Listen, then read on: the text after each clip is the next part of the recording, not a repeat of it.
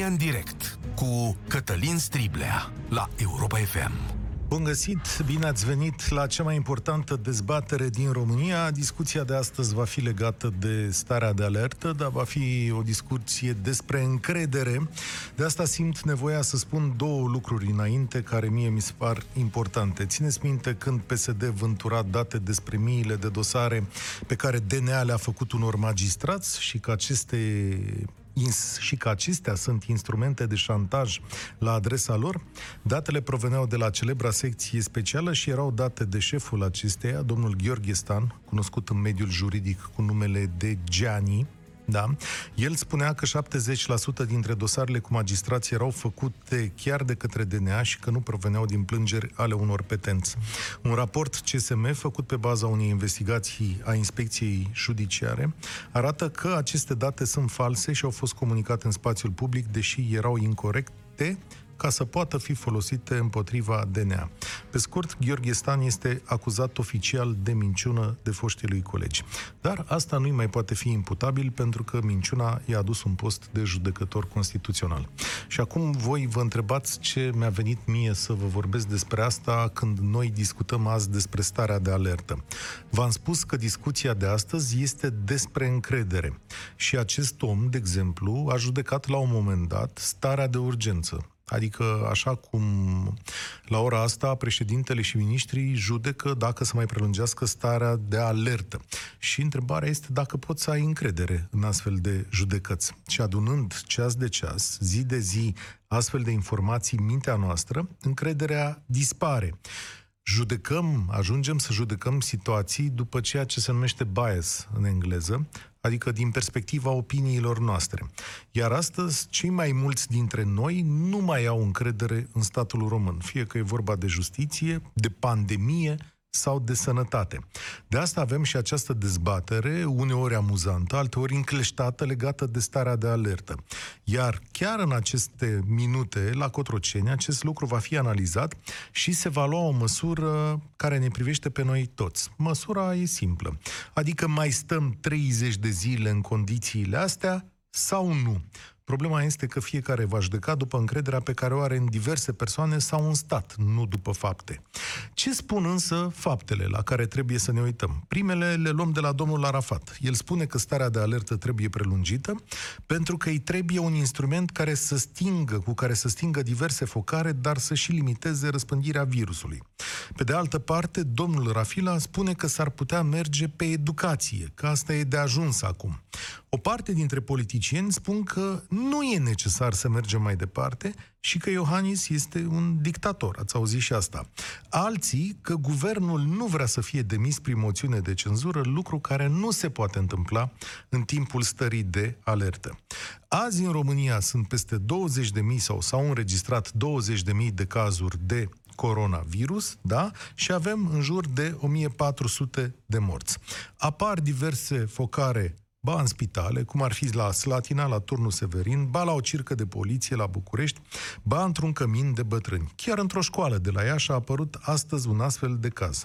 E clar că boala se răspândește cu un nivel lent, să spunem, nu despăriat, dar că această boală există în continuare, da? să spunem aceste lucruri. Unele afaceri au de suferit. E vorba de restaurante, de moluri, de cinematografe și alte spații în care activitatea nu poate fi reluată o parte din drepturile noastre sunt suspendate, cum ar fi cel de proteste sau la mitinguri sau participarea la mitinguri, dar aparent suspendate, da? Cunoașteți lucrul ăsta pentru că ați văzut niște mitinguri în ultimele zile. Dar o parte, uh, cum să zic, nu putem să ne întâlnim în grupuri foarte mari. Asta e altă chestiune. Ni se cere să purtăm mască și în unele locuri ni se ia temperatura. Cum mi s-a întâmplat și mie sau lui Sorin în această dimineață când am venit la muncă, da? Asta e ideea. Nu e normalul pe care îl cunoaștem. Întrebarea care se pune astăzi este dacă facem un pas mai departe sub supravegherea statului sau ne descurcăm de unul singur. E clar că nu mai putem la gândi la fel ca în perioada de criză și că trebuie să ne protejăm, că în anumite condiții pe care nu le cunoaștem bine, n-am înțeles exact, boala este mortală. Întrebarea este dacă facem acest lucru împinși de stat de la spate sau ne descurcăm mai departe de unii singuri. Adică porți mască, dar nu pentru că zice Iohannis, ci pentru că ai conștientizat tu că e mai bine să porți mască. Și apropo de încredere, să mă întorc la cazul pe care le evocam la început.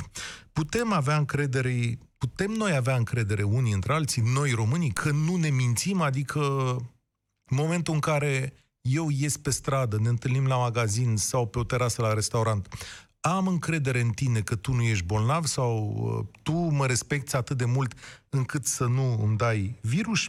Eu cred că în România, de la nivelul domnului uh, judecător pe care l-am invocat, până la nivelul de opincă, adică de la vlădică la opincă, foarte multă lume minte. Adică mințim de uh, să cutremură apele, dacă îmi permiteți să spun așa. Exemplu, știți că acel copil de la Iași care, despre care ați auzit că e bolnav, nu le-a spus profesorilor că el are niște rude în spital care sunt bolnave? Asta spune Ministerul Educației, da? E un copil. El nu poți să-l acuz că a mințit. E speriat, habar n-ai în ce condiții l-au trimis părinții acolo. Dar nu a spus asta în fișa aia de control epidemiologic. De asta zic că discuția de astăzi va fi o țărucă complicată, da? Că, dincolo de fapte și încredere și multe emoție, dar totuși cineva, chiar în aceste momente, ia o hotărâre pentru noi. Și eu te întreb așa la România în direct. Ești de acord sau nu cu prelungirea stării de urgență? Crezi că pericolul reprezentat de epidemie în România a trecut? Ce măsuri de prevenire ar trebui să folosească statul mai departe? Și mai poate reveni România la normalitatea dinaintea crizei? Numărul de telefon de la România în direct este 0372069599 și cred că suntem gata să pornim. Primul ar fi Ovidiu. Salut, Ovidiu! Te salut, Cătălin. Mă bucur să te să pot vorbi cu tine. Vreau să-ți spun că măsurile sunt necesare, dar uh, eu nu am uh, încredere în cei care ne conduc. De acord? Că și eu am puțină încredere sau limitată, sau pe uh, zone. Precizez punctual. și faptul că nu am nicio culoare politică și cred că dacă oamenii aceștia și cei care ne conduc și cei din spitale și-ar fi făcut datoria așa cum trebuia înainte și în timpul pandemiei, cred că am fi avut undeva la maxim 25% din cazurile care le avem.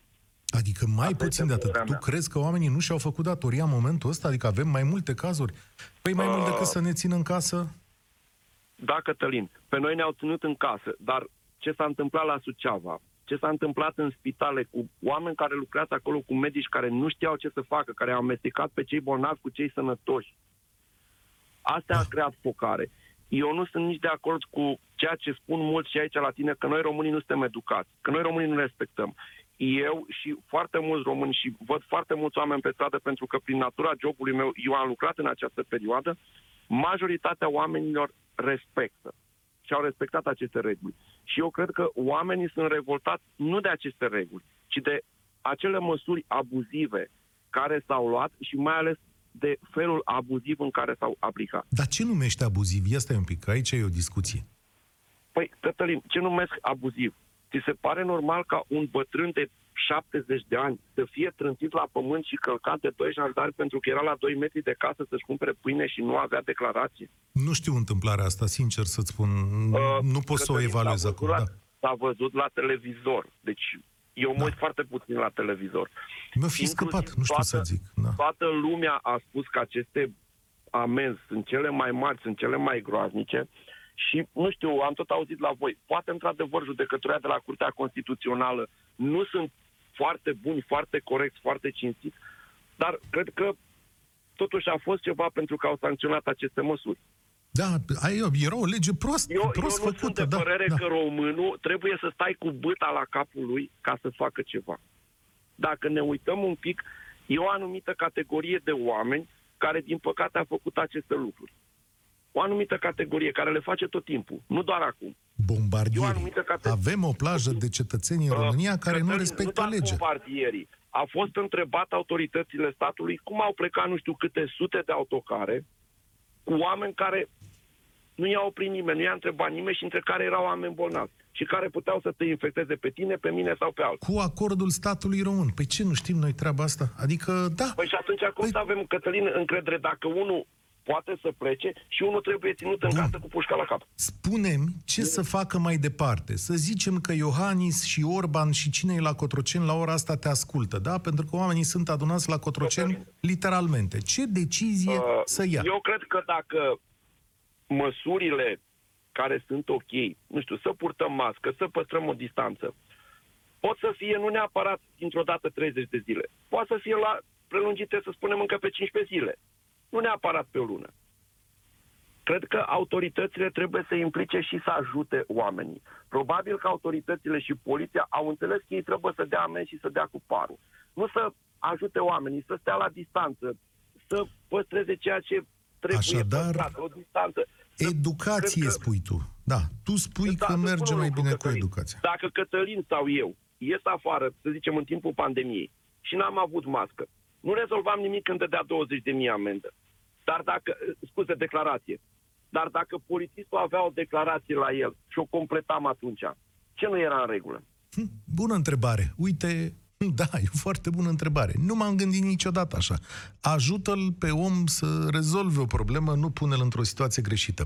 România în direct 0372069599. Așadar, prelungim sau nu starea de urgență? Ține și de noi. Vali e la România în direct. Salut, Vali. Salut, salut, salut. Uh, Din punctul meu de vedere, nu trebuie prelungită starea de urgență. Eu cre- de urgență cred că oamenii... De alertă, deja îmi cer știu- scuze, da. De alertă, da. Uh, Oamenii știu ceea ce au de făcut. Uh, Doi, eu spun că nu știu cât de serioasă e această pandemie, pentru că în lume mor 200 milioane de fumători și n-a scos nimeni, niciun guvern din lume, țigările de pe piață.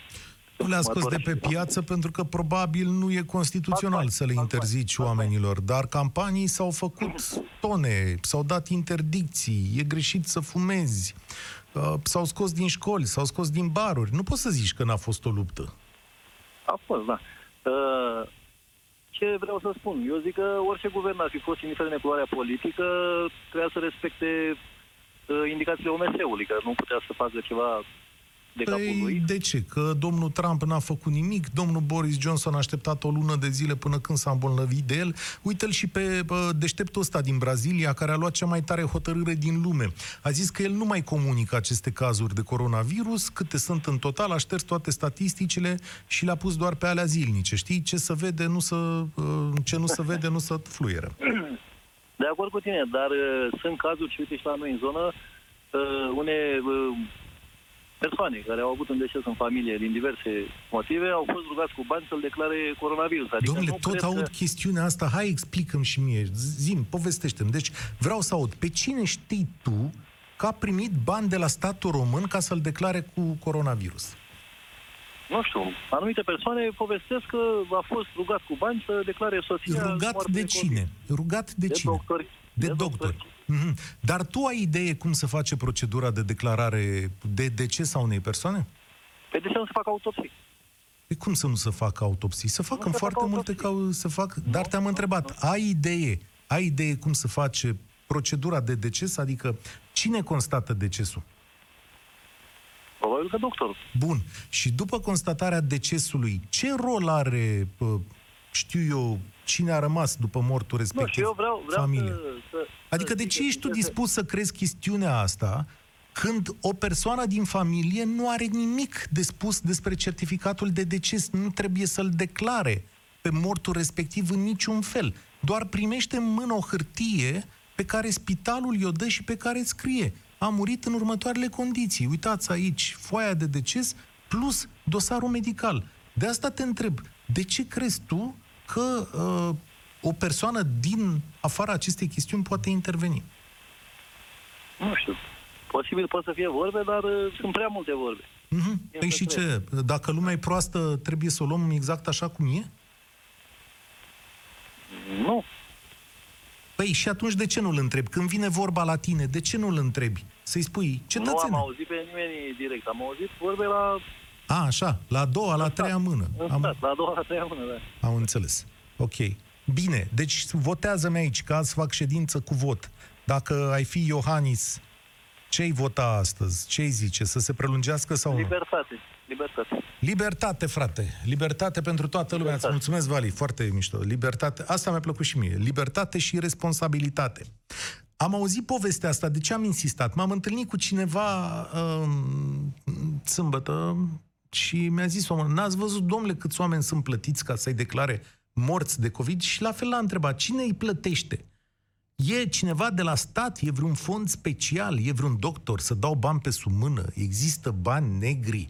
Mă, eu am impresia că cineva, când a luat zvonul ăsta și l-a pus pe la televizor, dar l-a circulat și pe alte canale, ăsta e ăla care a prins foarte tare, că se plătesc morții de COVID.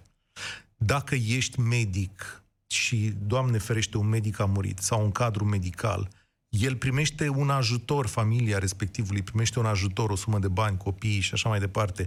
De asta s-au bătut pentru doamna aceea de la Botoșani, care a murit ca urmare a acestei boli, ca uh, fiul sau fica ei să primească o sumă de bani până la 18 ani, 75% dacă nu mă înșel, din salariu pe care a rugat doamna asta.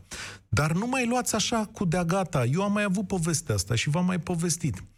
Uitați-vă în momentul în care vă luați o informație, dacă locul din care luați acea informație e de încredere. Dacă e un ziar, o revistă sau un post de televiziune care există de ani buni și care are un istoric curat și știți că nu a fost implicat în scandaluri și v-a dat un sentiment de încredere. Atenție, nu trebuie să fie neapărat în concordanță cu ceea ce gândiți voi, dar să știți că publicația respectivă este ferită de scandalurile respective sau că n-a apărut din neant. Mi-a arătat și mama într-o zi. Zice, ia uite ce scrie aici, pe un site.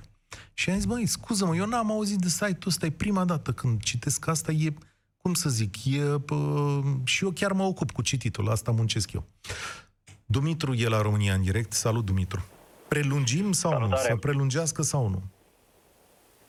Uh, eu zic că da, trebuie prelungită, contrar uh, primilor doi interlocutori. Uh, și spun asta pentru că eu consider că ne-am relaxat foarte mult în ultima săptămână și văd asta zi de zi uh, printre concetățeni și conlocuitori. Nu mai există distanțare socială și în special în, în rândul tineretului.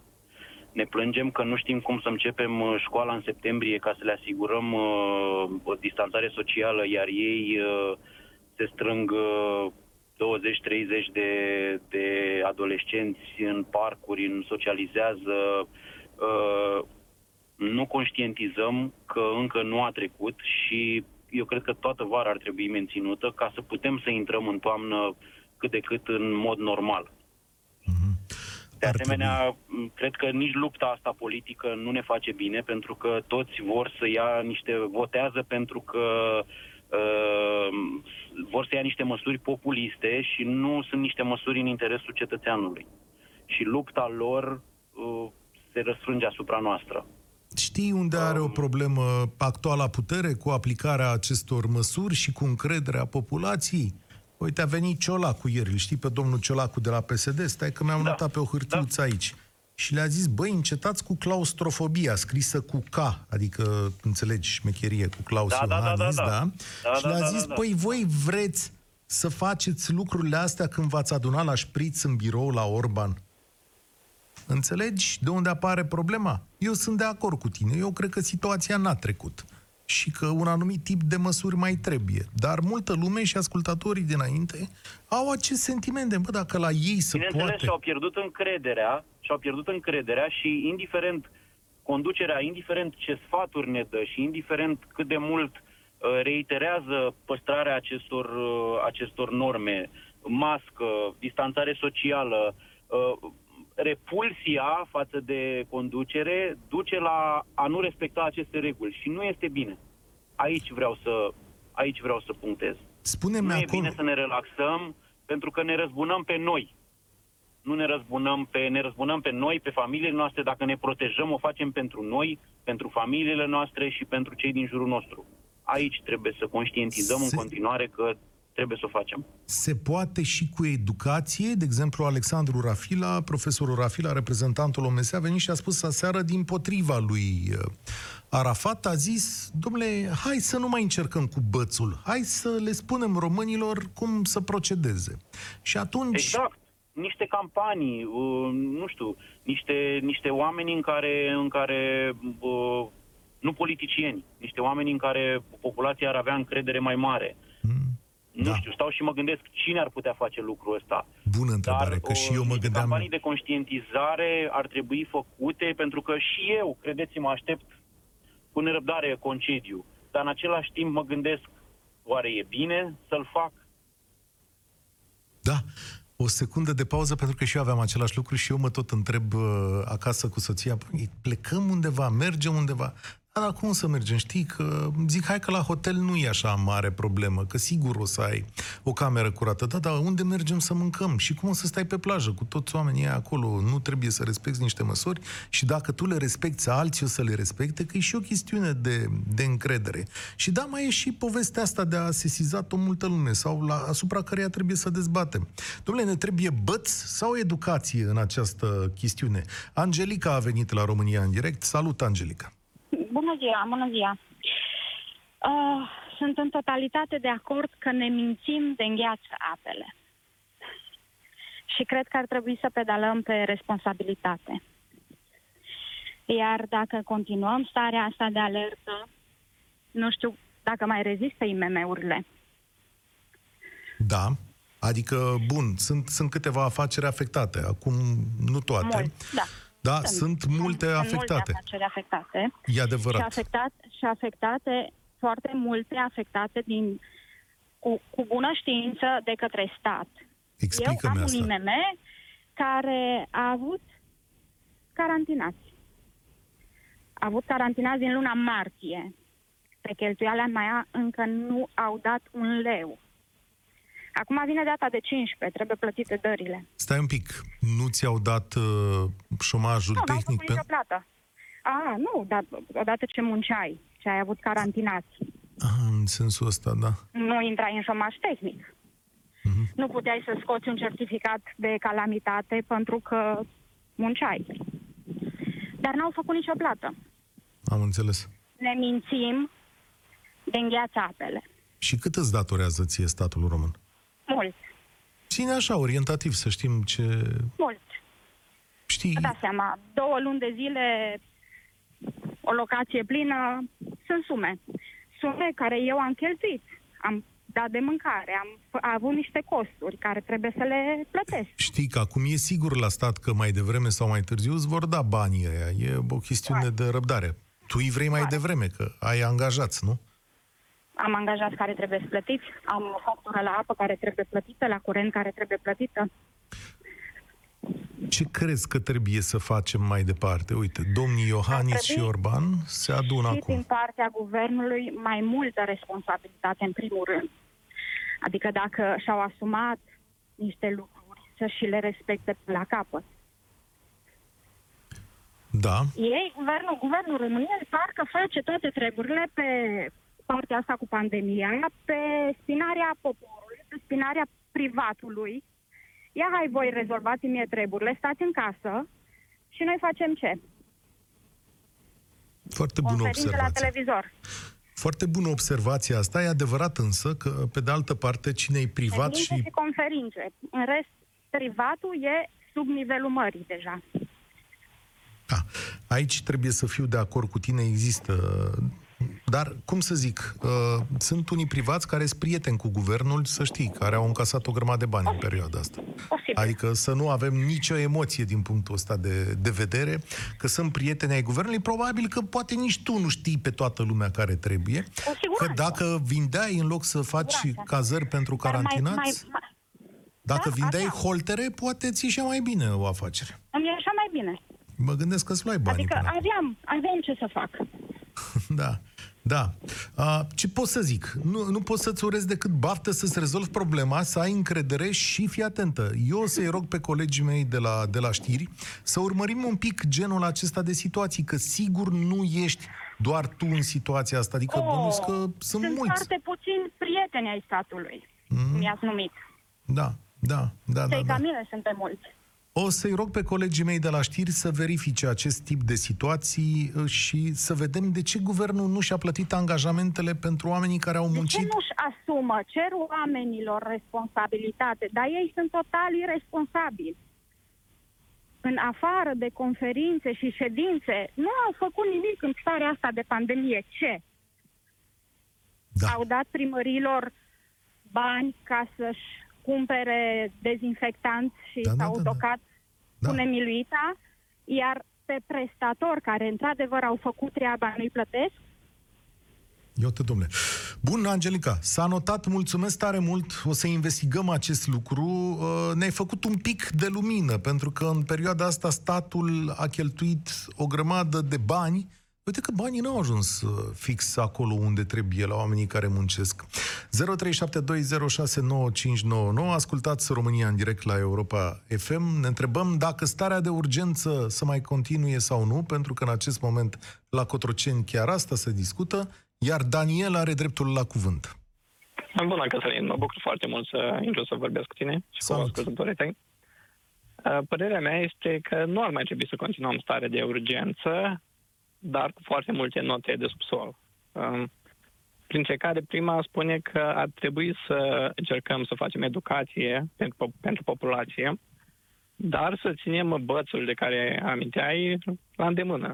Adică să fim foarte vigilenți cu focarele care apar sau cu semnele care apăreau în focar și în zonele respective, în- pe județe, eventual pe zone, localități, să se reimpună o stare de alertă sau chiar de urgență. Mhm. Adică personal nu văd de ce ar trebui cineva din Olt să fie în aceeași stare de alertă ca cineva din Suceava, unde zona este mult mai afectată. Bună observație. Este capabil statul român să funcționeze descentralizat? Îmi puneți o întrebare la care nu mă simt capabil să răspund, dar de Da, ce păi- cred eu, foarte greu ar Foarte putea greu. să facă față. Ar fi o idee, într-adevăr, ca acolo să avem o armată de traceri, cum le spune în engleză, adică oameni care urmăresc boala, da? Și uh, să vadă exact cercurile astea, pungile în care apare și atunci să se deplaseze unitățile astea și să blocheze zonele respective. Virtual vorbesc, da? Adică să nu înțeleagă cineva că să coborâm armata din pod. Da, armate Mhm, de tocmai. epidemiologi și să iei măsuri necesare punctual acolo unde este nevoie, iar în rest România să meargă la liber. Doar că aici intervin, sigur, și în discuția asta dintre noi doi, nu știu în ce măsură o putem purta până la capăt, diverse argumente științifice, precum cel pe care l-am prezentat chiar înainte de a debuta această emisiune și care spunea așa, că măsurile de carantină și de restricție pe care diverse state le-au impus, cum a fost și la noi, deci reținerile astea au dus la neinfectarea a 530 de milioane de persoane. Adică am procedat bine. Domnului Arafat, eu cred că este teamă ca boala să nu se răspândească pentru că există, după cum ai văzut și tu la televizor, o grămadă de cazuri în care s-ar putea întâmpla. Crezi că Da, numai bineînțeles. educația, știind România, crezi că numai educația e de ajuns? Um, nu cred că românul trebuie să fie im- forțat prin metode coercitive să se supună regulilor, dar mai sunt și de părere că cei care au avut de respectat regulile le-au respectat cu sfințenie, iar cei care întotdeauna nu au vrut să le respecte, nu le respectă, fie că ar fi o stare de alertă, fie că nu. De aceea cred că trebuie să abordăm educația foarte mult. Um, că până la urmă tot noi suntem cei care în viitor vom avea de tras toate ponoasele. Adică trebuie să ne gândim și pe termen lung, bineînțeles pe termen scurt, carantina și așa mai departe, da, trebuie să facem și educație, purtarea măștii, spălare pe mâini și mai departe. Nu cred că aceste măsuri de educație sau au, nu cred că ele au ajuns și în spațiul rural, de exemplu. Adică, da, pe social media, la radio se vorbește foarte mult, dar până la urmă, la omul de la țară, aceste canale nu funcționează la fel de bine. Da, e corect observația ta, îți mulțumesc. Cum facem să ducem educația fix acolo unde e nevoie? Când am vorbit de alt tip de educație, sexuală, sanitară, în țara asta, s-a demonstrat cu asupra de măsură că fix în zonele cele mai vulnerabile educația nu ajunge. Aici, cu măștile, o să ajungem taman la oamenii care sunt cei mai afectați de situația asta? Lucian e la România în direct. Salut! Bună ziua! Mă Te auziți? ascult! Uh, după cum uh, se vede, Mă scuzați, era să stric ceva sunt- aici. Da. Te rog. Părerile sunt, uh, sunt foarte contradictorii. Și cred că este normal să fie așa. Dacă ne uităm bine, cu ceva timp în urmă se striga de ce sunt uh, restricțiile așa de mici, ar trebui să fie mai mari.